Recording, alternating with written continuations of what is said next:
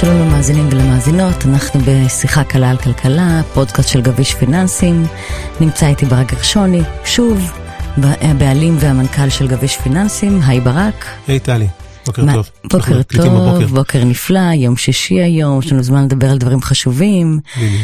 אנחנו כמובן נציין שוב שכל מה שיאמר כאן לא מהווה המלצת השקעה, מדובר בהשערה פיננסית, בדעותיך, שאנחנו ממליצים מאוד להקשיב להם, אבל לא מדובר בהמלצה, אה, בהמלצה שיש להתייחס אליה כהמלצת, אה, כהמלצה פיננסית. אז על מה נדבר היום? אני? אני יכול לדבר על כל מה שאתה רוצה, אבל בגדול... נדבר אה, על שלושה דברים מרכזיים. כן. נדבר על העלאת הריבית בארצות הברית השבוע, על מסיבת העיתונאים שעשה אה, נגד הבנק המרכזי, פאוול. נדבר על, אה, ניתן שיעור קצר על השקעה באגרות חוב בתקופה כזאת, במיוחד בתקופה כזאת, ואיך לא, נסיים עם הבחירות בישראל, מה המשמעות של הבחירות בישראל ברמה הכלכלית, האם יש משמעות ליציבות כן, בלי פוליטיקה, של הממשלה. אבל כן. בלי טיפה של פוליטיקה, כל מי שינסה להבין ממה שאנחנו אומרים איזושהי דעה פוליטית, לא, לא, שוגה, לא שוגה ומטעה. אז נתחיל ברק בהעלאת ריבית בארצות הברית השבוע, אה, שבה בישר פאוול על העלאת ריבית לאזורי ה-3.75, 4 אחוז, על מסיבת העיתונאים. בוא תספר לנו קצת על זה. אני קודם כל רואה שאת תופסת את הז'רגון, כי כולם אומרים 4 אחוז, ואת זוכרת מה שאמרתי בפעם הקודמת. כן. זה טווח ריבית שם, כן, אבל נגיד 4 אחוז לצורך הקיצור. אה, כן, היה שם, היה שם סיפור, נגיד את זה ככה, כי בהודעת הריבית עצמה, אה, המשקיעים אה, נאחזו באיזשהו משפט שלו, ש, שהוא חשוב, כי הם, הם הוסיפו אותו, זה לא היה בפעם הקודמת, ואני חייב להגיד לך שאנחנו הכלכלנים, לוקחים כל פעם את ההודעה הקודמת, ושמים את ההודעה החדשה ומשווים. אז זה כולם עושים כבר, כן?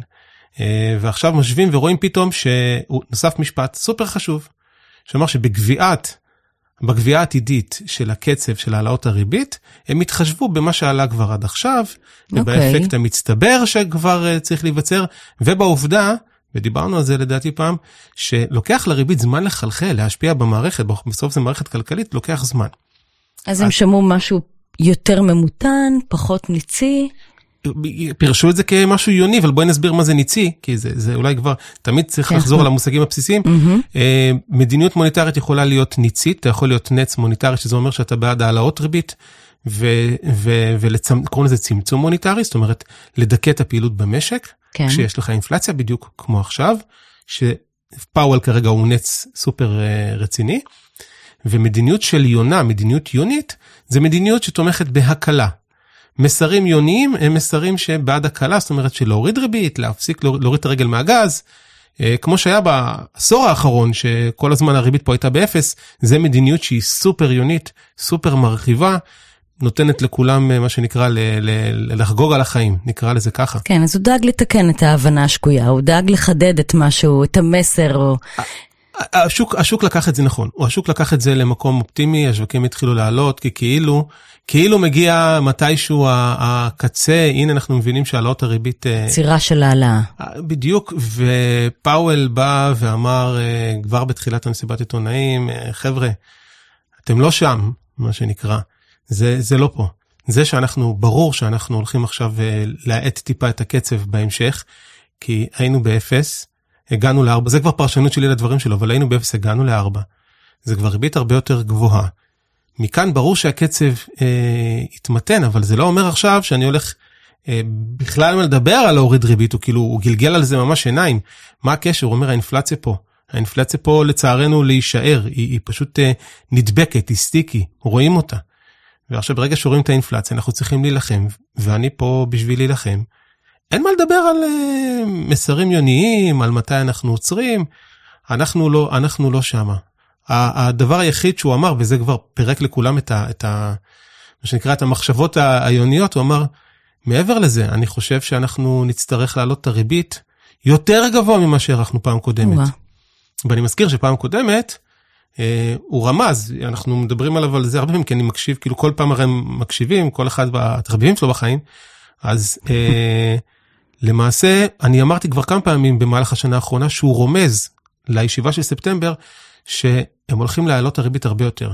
ודיברנו אז, ובאמת זה הגיע ל-4-6. אז הוא אומר עכשיו, לא, 4-6, לא, לא הולך לעצור כן. פה. אם אנחנו היינו מפרסמים עכשיו את, ה, את המחשבות שלנו, כנראה שהם יפרסמו בדצמבר דרך אגב, זה עוד חודש, אה, אתם הייתם רואים שהריבית הולכת לעלות הרבה יותר גבוה, כי האינפלציה ממשיכה. אז לא רק שהוא לא נותן איזושהי מילה על הורדת ריבית, או על מתי יהיה סוף סוף תרחיש הפיבוט, כמו שאמרת בפודקאסטים הקודמים. כן. אין, אין, הוא לא נותן צפי למתי האינפלציה למעשה תהיה תחת שליטה. הוא כרגע ממשיך בקו אחד מאוד ברור, המסרים שלו ברורים. הוא מתקן מי שחושב אחרת. יש פה, אה, הוא מנסה לתקן, הוא מנסה להסביר את הדברים שלו, אבל בואי, את אמרת פה שני דברים חשובים, אחד תרחיש הפיבוט, והשני של מתי האינפלציה תסתיים. בוא נתחיל מתרחיש הפיבוט, נסביר שוב פעם, בכוונה אני חוזר על הדברים כן. כדי שמי שלא שמע את הפודקאסטים הקודמים אה, גם יהיה איתנו באותה שורה. זה תרחיש פיבוט זה איזשהו סוג של תרחיש שהשחקנים בשוק מצפים שתעלה הריבית והנה הנה מחר היא כבר תתחיל לרדת כי הנה דיכינו את האינפלציה צ'יק צ'אק ועכשיו מתחילים לעבור ממדיניות מצמצמת למדיניות מרחיבה זה אומר להוריד ריביות. פאוול לא שם. הוא אומר את זה חברים זה בכלל לא שם זה פשוט לא קורה. אין מה לדבר על להוריד ריבית אנחנו מדברים כרגע רק על העלאות ריבית והשתמע מהדברים שלו שגם הוא לא שולל העלאות ריבית מעבר ל-6 אחוזים איך ומה אני לא אכנס ל bits ול bytes אבל מישהו דיבר איתו על חוק טיילור בהזדמנות נסביר את זה. בגדול אני אני חושב שהוא לא הולך ל... שגם אם הוא יגיע ל-6 אחוז ריבית זאת אומרת מעבר לאינפלציה היום בשווקים שגלומה הוא לא הוא לא מוטרד מזה זאת אומרת הוא אומר אנחנו יש אג'נדה אחת האג'נדה היא להילחם באינפלציה ולשים אותה תחת שליטה. למעשה. כן, כן, אז הוא, הוא באמת אומר, אנחנו לא נראה הפחתות ריבית, אה, הוא אומר בדרכו, לא נראה הפחתות ריבית בטווח הנראה לעין, אבל בכל זאת, בכל זאת, אם שוב נעמוד על הנקודה הזאת, איך באמת ניתן לזהות נקודת סיום, עצירה של העלאה? זה, זה אולי הדבר הכי קשה, וגם הוא דיבר על זה, זה כמעט בלתי אפשרי. יש פה, יש פה איזה עניין, ש... זה לא שאתה תראה שהאינפלציה נגיד ירדה ל-2% או ל-4%, מתחילה לרדת, תגיד, יא, זהו, נגמר, והנה האינפלציה נגמרת. או תראה איזה אינדיקטור משוק העבודה, תגיד, הנה, האבטלה מתחילה לעלות. אה, אה, יש סימנים כלכליים נקרא לזה, אנחנו מחפשים אינדיקטורים כלכליים, להגיד, אוקיי, הנה האינפלציה מתמתנת. כן. לאינפלציה יש עוד נדבך, והוא מדבר על זה ממש, וזה מה שמשתמע כל הזמן מהשיחה שלו. אינפלציה זה דבר שנקרא לזה מתנחל בלבבות או מתנחל בהתנהגות. ובזה הוא נלחם. וזה קצת יותר יהיה קשה להבין באינדיקטור כלכלי כזה או אחר מיידי.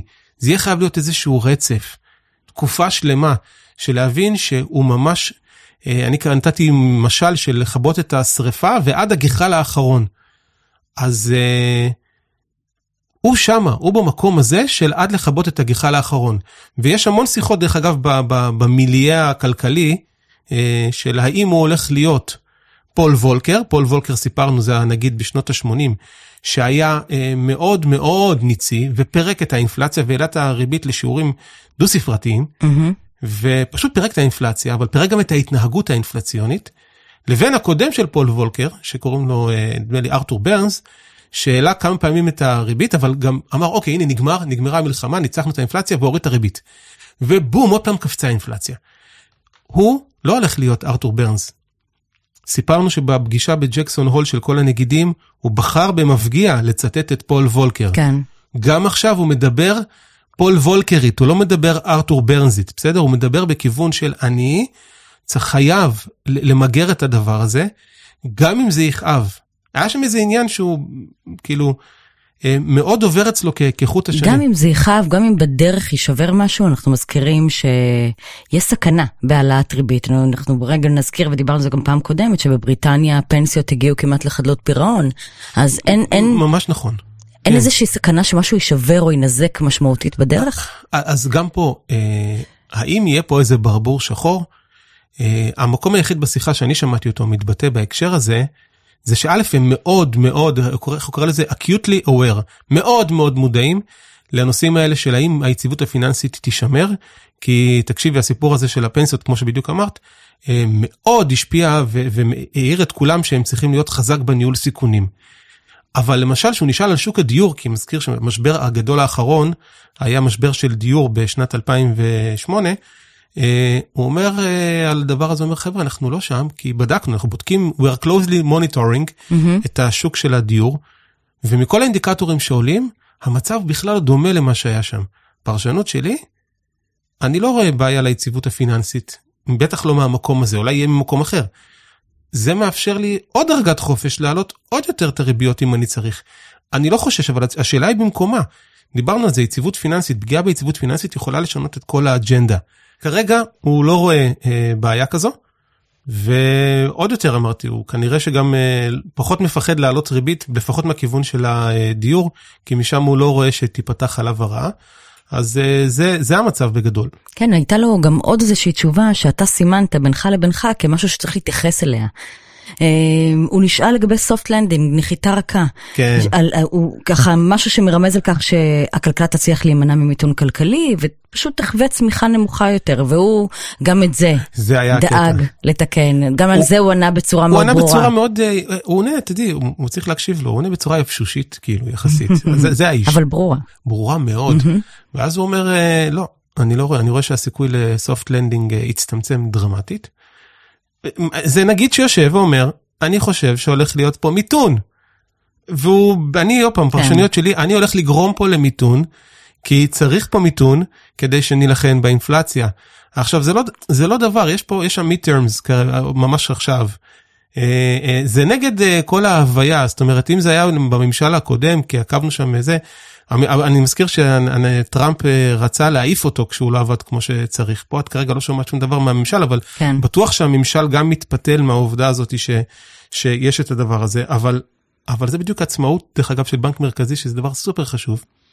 הוא באג'נדה, הוא צריך לטפל בנושא הזה של אינפלציה, ובזה הוא מטפל, כן, גם אם המחיר יהיה מיתון. האמת שאני סקרנית, הרי בסוף הוא גם בן אדם שיכול להיות נתון ללחצים כאלה ואחרים.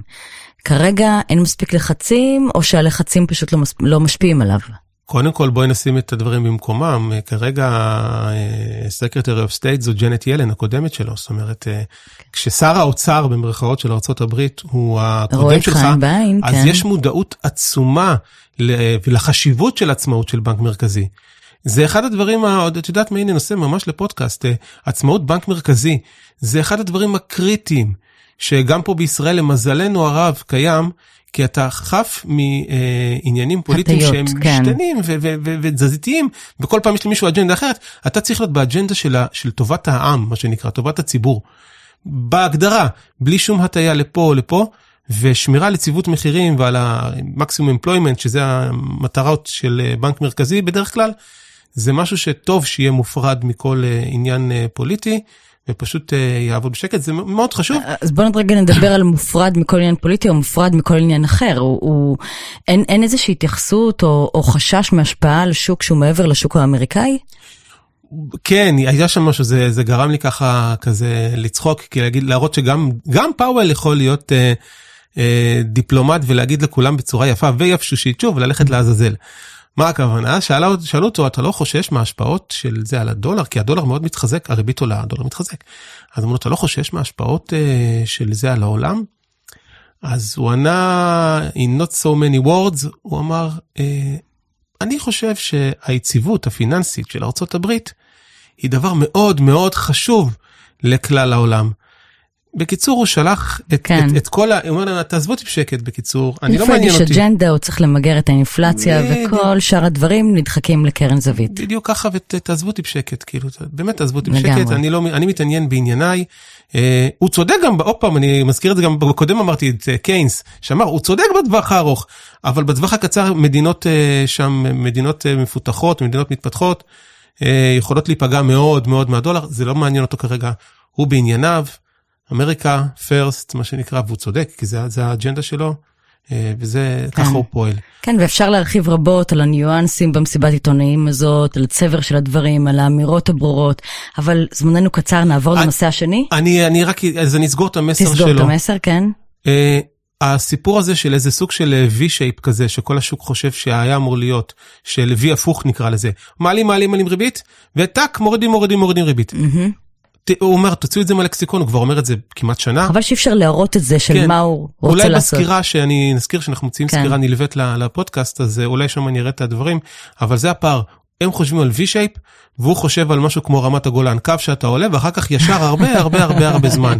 עד שהוא לא יראה שהריבי, שהאינפלציה אה, יורדת ומתמתנת ממש לתחום של ה-2% שזה המנדט שלו, למשך הרבה זמן, פשוט לא, הריבית לא, ת, לא תרד, וזה אומר שהריבית תהיה גבוהה בארצות הברית למשך אה, כנראה כמה שנים, לא חודשים, אלא שנים, שנה, שנתיים, שלוש, אני לא יודע, אבל לפי המסר שהוא מדבר זה שם, השוק עוד לא לקח את זה, השוק עוד לא מטמיע את זה, שוק המניות כן. לא שם, אבל זה פעם יהיה לנו כנראה הרבה זמן לשוחח על מתי השוק מגיב לדברים כן, האלה. ולאורך זמן כמובן אנחנו נדע אם באמת ההחלטות שלו היו נכונות. נראה לי שזה דברים שישפטו, יישפטו לאורך זמן, ממש ככה, אה, ממש ככה את צודקת. לגמרי.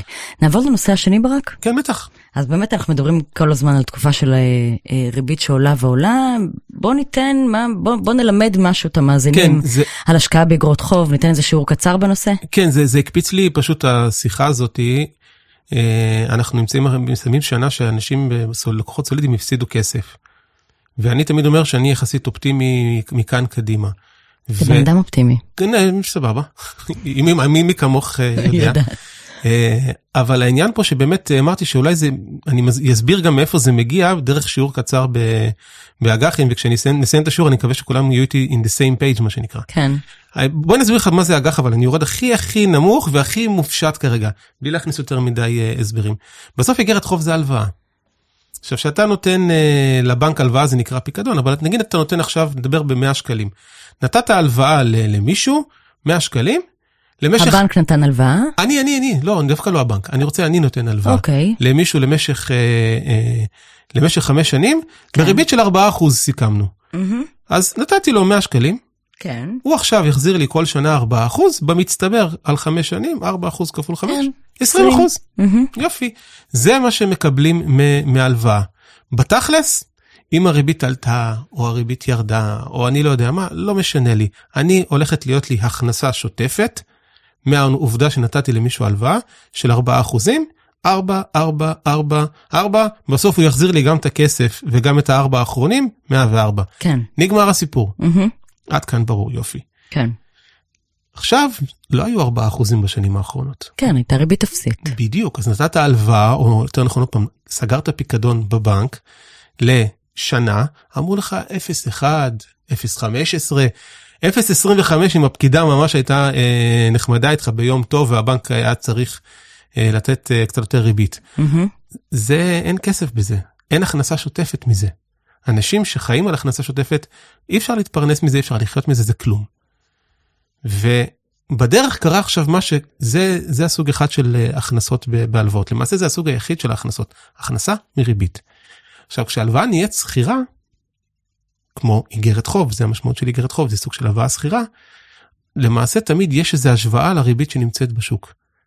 עכשיו, מה אני אומר בצורה הכי פשוטה? ואם יש תנודתיות, אז אתה מתנדנד איתה. אבל בואי נסביר את זה רק בצורה יותר פשוטה, מה הנושא כן. הזה של רווחי הון והפסדי הון. שלהבדיל מהכנסה שוטפת. כשאני עכשיו קונה איגרת חוב, לא בבנק, אני קונה איגרת חוב, וקניתי אותה אותו דבר, איגרת חוב לחמש שנים, רק שהריבית הייתה, שנתנו לי שנה שעברה, הייתה אחוז. אז אני אקבל, אני אקבל, שמתי 100, אני אקבל אחוז כל שנה. אחוז, אחוז, אחוז, אחוז, שנה חמישית 101 וסע לשלום. כן, אבל חודש אחרי נגיד הריבית עלתה ל-2 אחוז. בכוונה מספרים גדולים. קפצה ל-2 אחוז, אז אם הייתי סוגר את זה עכשיו, כשהריבית היא כבר 2 אחוז, אם הייתי בא לעשות את אותה עסקה מול אותו בנק, אז הייתי מקבל עכשיו 2 אחוז, 2 אחוז, היה יוצא לי במצטבר, היה יוצא לי בעסקה של, שהייתי עושה היום, היה יוצא לי 10, 10 אחוזים. ורק לפני חודש סגרתי עסקה שהייתה שווה 5 אחוזים. טכנית, על הנייר, הפסדתי, לעומת האלטרנטיבה, ש, שכבר תוך חודש קרתה, כן, הפסדתי חמישה אחוז. כי אני סגרתי עסקה. עכשיו זה לא אומר שאני לא אקבל את החמישה אחוז שלי. את החמישה אחוז שסגרתי לפני חודש אני אקבל. אבל אם מישהו היה משערך את זה על הנייר כמה ההלוואה שלי שווה, טכנית הייתי מפסיד הפסד הון. למה? כי כבר יש עסקאות יותר טובות מול אותו גוף. כן, וזה הפער. כי זה מה שאנשים רואים עכשיו בתיקים. אם מישהו היה בונה תיק אגרות חוב עכשיו, או תיק הלוואות, והוא תיק הלוואות, לא קרנות נאמנות, לא דברים ש... ש... הלוואה שאתה רואה אותה מול המדינה או מול איזה חברה, מה שסגרת אתה תקבל, אלא אם כן יש פשיטת רגל או משהו, אבל זה, כן. נוציא את זה רגע מהשיחה. כן, גם זה מקרה קיצון. בדיוק כך. כן, אז יש איזו מידה של ודאות. נכון. עכשיו אתה אומר לעצמך, אוקיי, יחסית למה שהיה אפשר לקבל בתחילת שנה, המצב שלי שזה אני שכבר סגרתי אה, עסקה, המצב שלי הוא רע, כי יש פה היום עסקאות יותר טובות. אז אני אומר לאנשים, לא, זה לא רק שהמצב הוא רע, ואני עכשיו אסביר גם למה. כי עברה שנה, עלו הריביות, מה שהיו הפסדי הון היו הפסדי הון. אבל עכשיו שאנשים באים וסוגרים, או נשארים עם אותו תיק, התשואה של האגרות חוב האלה עלתה, כי זה מה שקרה פה, עלו ריביות. עכשיו, אם התיק שלך היה סתם נגיד באחוז תשואה, ועכשיו הוא בחמישה אחוז תשואה, זאת התשואה שגלומה בו בפנים. עברה שנה, נשארו רק ארבע שנים לעסקה הזאת. אם יש שם תשואה של חמישה אחוז, אני בכוונה עושה פה הגבלה במושגים תשואה והכנסה שוטפת, שזה לא כן. בדיוק אותו דבר, אבל אני לצורך העניין קצת נרמה נקרא לזה. Mm-hmm. למעשה התיק שלך יושב על חמישה אחוז לשנה, כל שנה עכשיו. גם אם הריבית עוד תעלה ועוד יהיה לך כל מיני הפסדים, יש עכשיו כרית. כן. וזה ההבדל בין שנה שעברה או תחילת שנה שעברה לשנה שאנחנו מתקרבים אליה. לכולנו, נרצה או לא נרצה, יש כרית כן. של הכנסה שוטפת שעומדת להגן עלינו. כן. זאת אומרת שמי שמתחיל את השנה הזאת עם חמישה אחוז תשואה בתיקים שלו, גלומה בתיקי אג"ח, זה אומר שגם אם יהיה הפסדי הון של חמישה אחוז, הוא לא ירגיש אותם. כן, הוא לא ינזק. כי הוא יצא בסוף באפס, הוא יצא שווה. בין ההכנסה השוטפת כן, לבין הפסדי ההון, הוא לא יפסיד, רוב הסיכויים שירוויח. בגלל, מכאן האופטימיות שלי, לא מהיותי איש אופטימי בהכירך אותי, אלא מה, מהעניין הזה של המספרים השתנו לטובת שחקני האג"ח. מי שסוגר היום עסקאות, סוגר עסקאות בריביות יפות, ויש לו כרית של הכנסה שוטפת. הוא לא תלוי בתנודתיות השוק כן. לרווחי הון או הפסדי הון. מקסימום יהיה בונוס אם הריבית תרד, מה שפאוול אומר שלא, אבל אם הריבית תרד איפשהו בשנה הקרובה, אז גם יהיה רווחי הון. אבל זה לא מעניין אותי, כרגע יש הכנסה שוטפת מאג"ח, משהו ש-20 שנה כמעט, לא 10 ולא 12, לא היה ככה במספרים האלה. סוף סוף אפשר לבנות תיק אג"ח, אפשר לקבל ריביות, אז בסוף השיעור שלי, נסגור את השיעור שלי על אג"ח, כן. חברים, יש שני דברים שמקבלים כשעושים תיק הלוואות או תיק אגרות חוב, יותר נכון תיק אגרות חוב. אחד. אחד, הכנסה שוטפת, שני. והשני, זה הנושא של רווחי או הפסדי הון. הפסדי הון כבר אכלנו, הגיע הזמן או לרווחי הון או לשום דבר, רק הכנסה שוטפת, ומכאן האופטימיות שלי לגבי uh, השוק uh, נגזרת. נהדר. נהדר. אמ, אז נעבור ככה, ממש ככה, סיכמת את זה יפה, נעבור לנושא השלישי שהוא אה, נראה לי רלוונטי ו, וכולנו, מה שהיינו מצבים מרוטים ביום שלישי האחרון ב-10 בלילה כדי לראות את תוצאות המדגם של הבחירות בישראל. אז יש ממשלה, וכמו שזה נראה, היא ממשלה שתהיה יציבה, יש פחות אינטרסים מנוגדים, אה, תהיה ממשלה יציבה, אנחנו מקווים שתהיה ממשלה יציבה. חשוב לומר שזה לא קשור לדעותיי כן, או דעותיך הפוליטיות, אין קשר. אנחנו רק אומרים שיש משמעות כלכלית ליציבות ממשלתית. נכון. אז, אז מה המשמעות, או, או איך, לד... איך אתה רואה את ההבדל בין ממשלה יציבה לממשלה שמתחלפת כל שנה וחצי? אני מכיר את זה מהזווית אולי של העולם שלי. כשרוצים להעביר חוקים, מכאן אני מכיר אותם, אבל אני מניח שזה נכון לכולם. אה, כשרוצים להעביר חוקים כלכליים, או דברים בסיסיים של רשות ניירות ערך נגיד מנסה להעביר בוועדת כספים כל כן, מיני תקנות. כן, לא חוקים שקשורים במגזר כזה או אחר, לא, כלכליים תקנות, שככה הם... אה, סתם תקנות שרשות ניירות ערך נגיד קשורים מקדמת. קשורים לכולם, כן. ו... א-פוליטיים לגמרי דרך אגב. א-פוליטי לגמרי. אבל, ואז יוצא מצב שאתה בא ל- ל- לכנסת, ועד שאתה מעביר את הדברים, פתאום כנסת אה, מסתיימת. וחוזרת ומתחלף ודברים נתקעים. דברים שהם עוד פעם לא קשורים, דברים שנמצאים הכי בלב הקונצנזוס ש-70 או 80% מהמדינה יגידו עליהם כן זה לא משנה זה דברים טכניים. כן. גם דברים טכניים לא עוברים. כן. החלטות הרי בסוף. תן דוגמה. אה, וואו אני חי את העולם שלי אז אה, קרנות נאמנות אה, יש קרנות גידור בנאמנות שרוצים לעשות עכשיו. ולוקח הרבה הרבה הרבה זמן את החקיקה כי באמת מנסים להעביר להגיע לוועדת כספים. ופשוט אין לך ועדת כספים להגיע אליה. כן. וזה קרה לי בעבר גם כן במרוצת השנים. אה, כל מיני תקנות כאלה שאתה עוד פעם מהפוזיציה שמישהו יתעסק בניהול אה, קרנות אה, נאמנות בחברה כזאתי. אתה רואה שדברים שאמורים היו אמורים לעבור יחסית בעולם הנורמלי מהר גם כשרשות ניירות ערך נגיד מנסה ובאה והכל הצד הממשלתי הכנסת הפרלמנטרי הוא, הוא תוקע לפעמים. עכשיו יש מיליון דברים כאלה, כי היה, היה את הסיפור הזה על uh, אחד החוקים שהיה פה ממש במחלוקת לקראת את הפיזור של הממשלה הקודמת, זה לא, זה לא העניין. העניין הוא שיציבות, וזה מה שאני רוצה לחתור אליו, יציבות של כמה שנים תאפשר uh, רצף. כן. וודאות. ובכלכלה ודאות זה נכס שלא יסולא בפאז. זה הסיפור פה הגדול. כן. לכאן, לכאן, מדיניות. יציבות העיקר- מטיבה עם כלכלה. יציבות מטיבה עם כלכלה, כי אם אתה יודע שמישהו עכשיו בארבע שנים הקרובות מתכוון להתנהג X, אתה מתאים את עצמך, אתה אומר, אוקיי, זה מגרש המשחקים, ככה משחקים, רק אל תזיזו לי עכשיו כל פעם את הדברים, או כן. שלפחות יהיה לי עם מי לדבר. זה אחד שחשוב. דבר שני, וזה, אני אקשר את זה למדיניות אה, המוניטרית בעולם, דיברנו יונים, אה, ניצים, סיפורים, כן. המדיניות כרגע היא מדיניות מוניטרית מצמצמת. מעלים ריבית, מקשים על האזרחים, עלויות המימון קשות.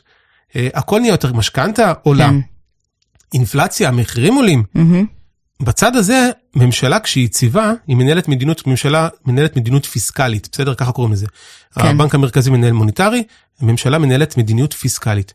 אז כש... אז יהיה יותר ביטוי למדיניות הפיסקלית בתקופה של הפיסקלית- יציבות ממשלתית? הפיסקלית תהיה כנראה, תוכל להיות טיפה יותר מרחיבה, טיפה יותר להקל על האזרחים.